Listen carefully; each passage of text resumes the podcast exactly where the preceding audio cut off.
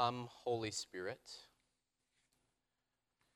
Come that through your living word we may be guided into the love of God in our neighborhoods and for all the world. In Jesus' name, amen. This morning's passage is the kind of thing that freaks people out about Christians.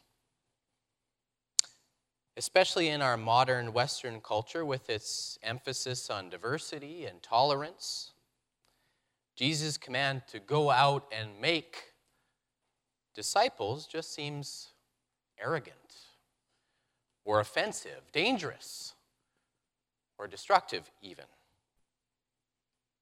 Go out and make disciples is one of the reasons why Christianity went from a small Jewish sect to the world's largest religion. It's why missionaries came to North America to spread the good news among indigenous people, and it's why they continue to plant themselves in Africa. This command is part of the reason for churches signing on to run residential schools for the Canadian government. And this is, you can blame this passage for why Jehovah's Witnesses and Mormons come knocking at our doors.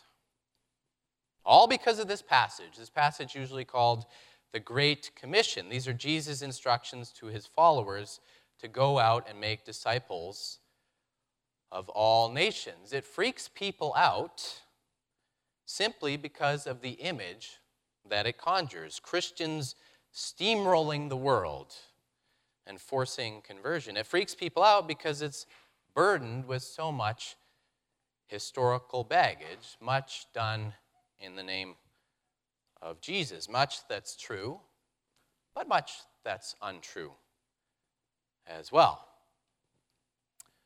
One way we'll respond to this is by getting defensive. We'll skirt the issue, downplay negative things that Christians have done in the name of Jesus. Things weren't that bad, people actually meant well. Or we'll point out how Christianity has helped produce the best in the modern West and culture. Or the other way we respond is by ignoring Jesus' instructions altogether and kind of running as far away as we can from them.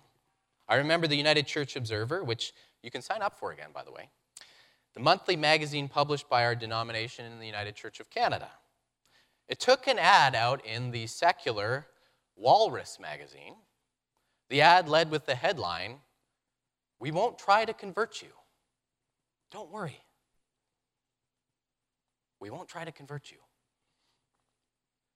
Out of shame or embarrassment, we see making disciples as something primitive as best, nothing, something that modern people just don't do, or we see it as evil at worst.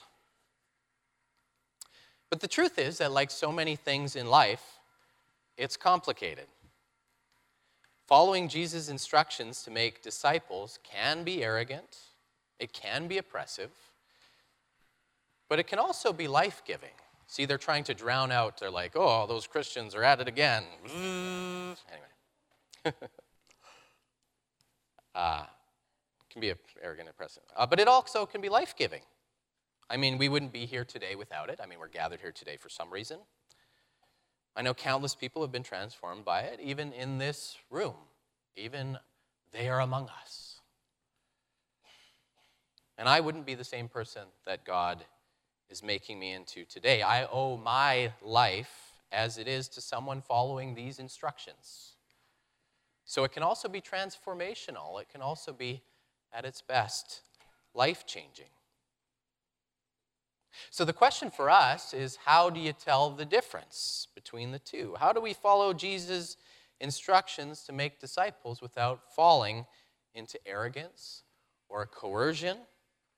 You know, the stuff that freaks people out. Probably freaks some of us out. Something I've always found helpful when it comes to the teachings of Jesus is what I'll call the IKEA approach the IKEA approach. By the IKEA approach, I mean rereading the instructions. Don't just look at them once, then toss them along with your Allen key into the recycling bin because you figured out you could take it from there. But keep rereading the instructions. Jesus gives over and over again because if you don't, like you know, your IKEA Bork bookshelf, your end product is going to be a twisted perversion of the original. Or maybe that's just my experience with building IKEA. Maybe this is totally me. Maybe it's not you. Maybe you're great without the instructions. But the IKEA approach. So let's look again at the instructions. Let's read Jesus' Great Commission closely and carefully. Okay? So, page one. Page one. Drop your pre existing agenda. Drop your pre existing agenda. All authority in heaven and on earth has been given to me, Jesus says here. Because in the thinking of the New Testament, the world, under the powers, the world is under the powers of sin and death, and has rebelled against God's original good intent for creation. Other spiritual forces have attempted to take the authority that only belongs to God, whether it's kings, rulers, governments, powers, religious institutions, or the like. In Jesus' time, the spirituality served the agenda of the religious authorities who served the agenda of the Empire of Rome, who, according to Matthew, served the agenda of the devil.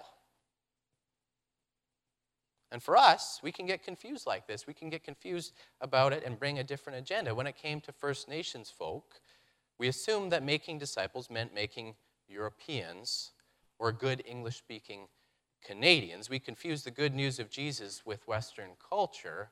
We came with a different agenda other than the gospel. Often, not always, but often. So often our agendas serve authorities other than Jesus nations, governments, politics, ideologies, and will do anything, will stop at nothing to achieve them. But Jesus says, all authority in heaven and on earth, every place in the, every corner of the universe, has been given to me. To follow Jesus' agenda as articulated by the Lord's Prayer, is God's kingdom on earth as it is in heaven, to bring heaven and earth together, to mend God's image in humanity and nullify its great divorce from God. Fullness of life for every creature.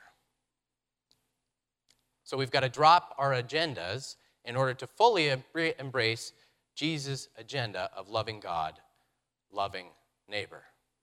That's the first page of the instruction. Drop the agenda. Instruction number one drop the agenda. Okay? The second page of the instruction booklet goes like this Start outside your own doors. Start outside the door of the church. Go, therefore, Jesus says, and make disciples of all nations. So often, the Christian life is internally focused, all about the church, all about bringing people into the church to join up and be more like us. Bringing people to church isn't a bad thing, of course. Please invite all of your friends, everybody you know. But when we focus only on coming to church and focus only on our individual spiritualities, we miss that the mission field the place where God sends us is primarily out those doors. I think we should paint, go therefore, and make disciples of all nations just above the door, just as you go out, just as a reminder. We come together as the people of God to be built up and sent out to meet other people where they live. And the thing is, we're not just talking about a foreign country, which is what we think missionaries. They go across the sea you don't have to go on a mission trip to Mexico, Africa, or China to follow Jesus' instructions. In fact, very few followers of Jesus throughout history have left their home, their country, their neighborhood.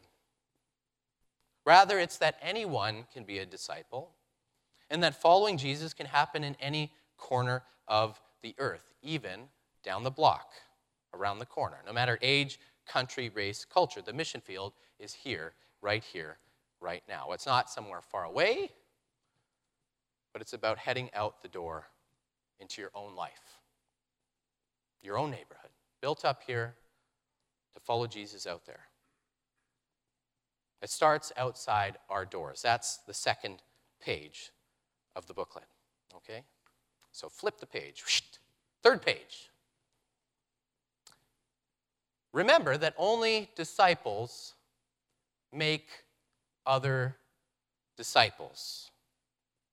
Only disciples make other disciples. Jesus continues Baptize them, he says, in the name of the Father, Son, and the Holy Spirit. And here's what he says Teach them to obey everything I have commanded you.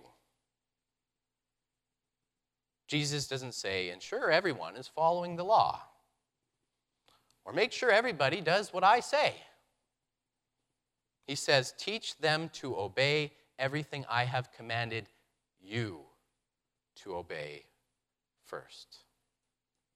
It sees both the people who are on the inside as the same level as those who are on the outside. And the teachings it's talking about are teachings Jesus shares earlier in the Sermon on the Mount. Disciplines that we learn as a community of faith. Love your enemies, turn the other cheek, forgive seven times 70. Rather than seeing ourselves as the people who've got it figured out and need to make people more like us, it sees Jesus as the master and each person as an apprentice of the same master, held to the same standard, everyone in need of the same mercy and the same grace for following short. We don't have any right to share something with somebody that we aren't practicing first. Only disciples make other disciples. Remember that. That's on the third page. Put that in the Xerox machine. And now here's the fourth and final page of the booklet. Maybe it's the most important one. It's about God. You know? I feel like, I mean, we have to remind ourselves all the time that it's about God. Jesus ends his final teaching in Matthew's gospel with these words Remember, he says, remember, I am with you always until the end of the age. And I think that Jesus says, remember, because this is the page that always gets forgotten in the Xerox process. You know, that's the page you leave at the printer. Emmanuel, God with us, the very presence of the Holy One in our midst. Sometimes we forget that that's what the Jesus way is all about living in relationship with God. Not just morals, not just social justice, ideas, or teachings. Here's the package, read it up. No. Not as a way to recruit new members to take over our jobs. Ooh.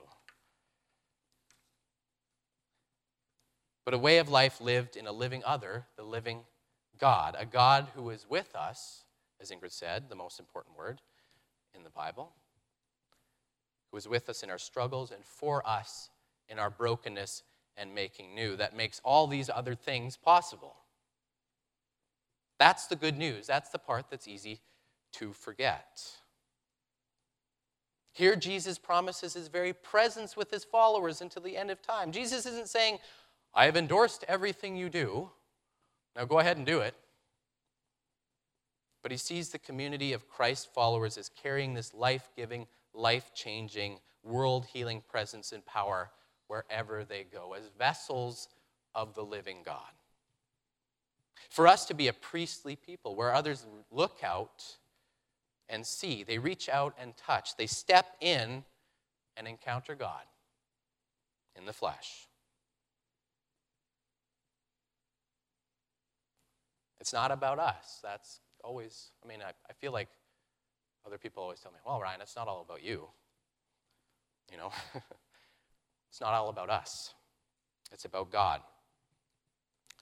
The God who our lives point to and bring into focus. It's about God in the end. That's the fourth and final page. It's all about God.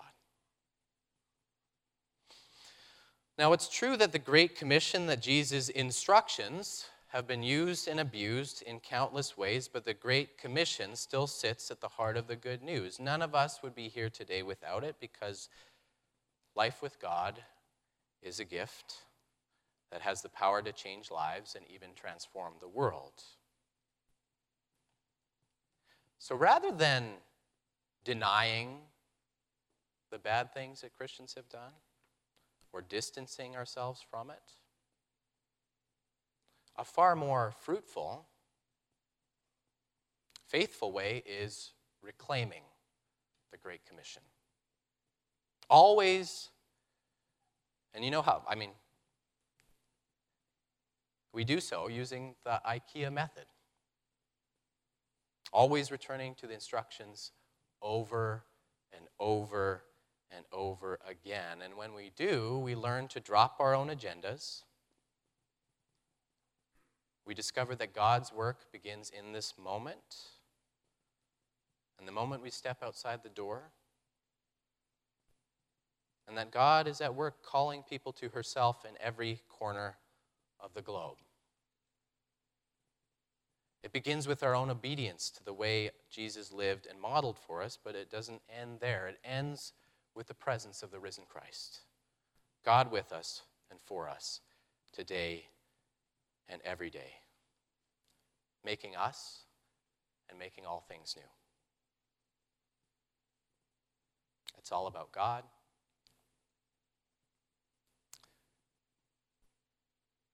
So may me, may we always remember the IKEA approach.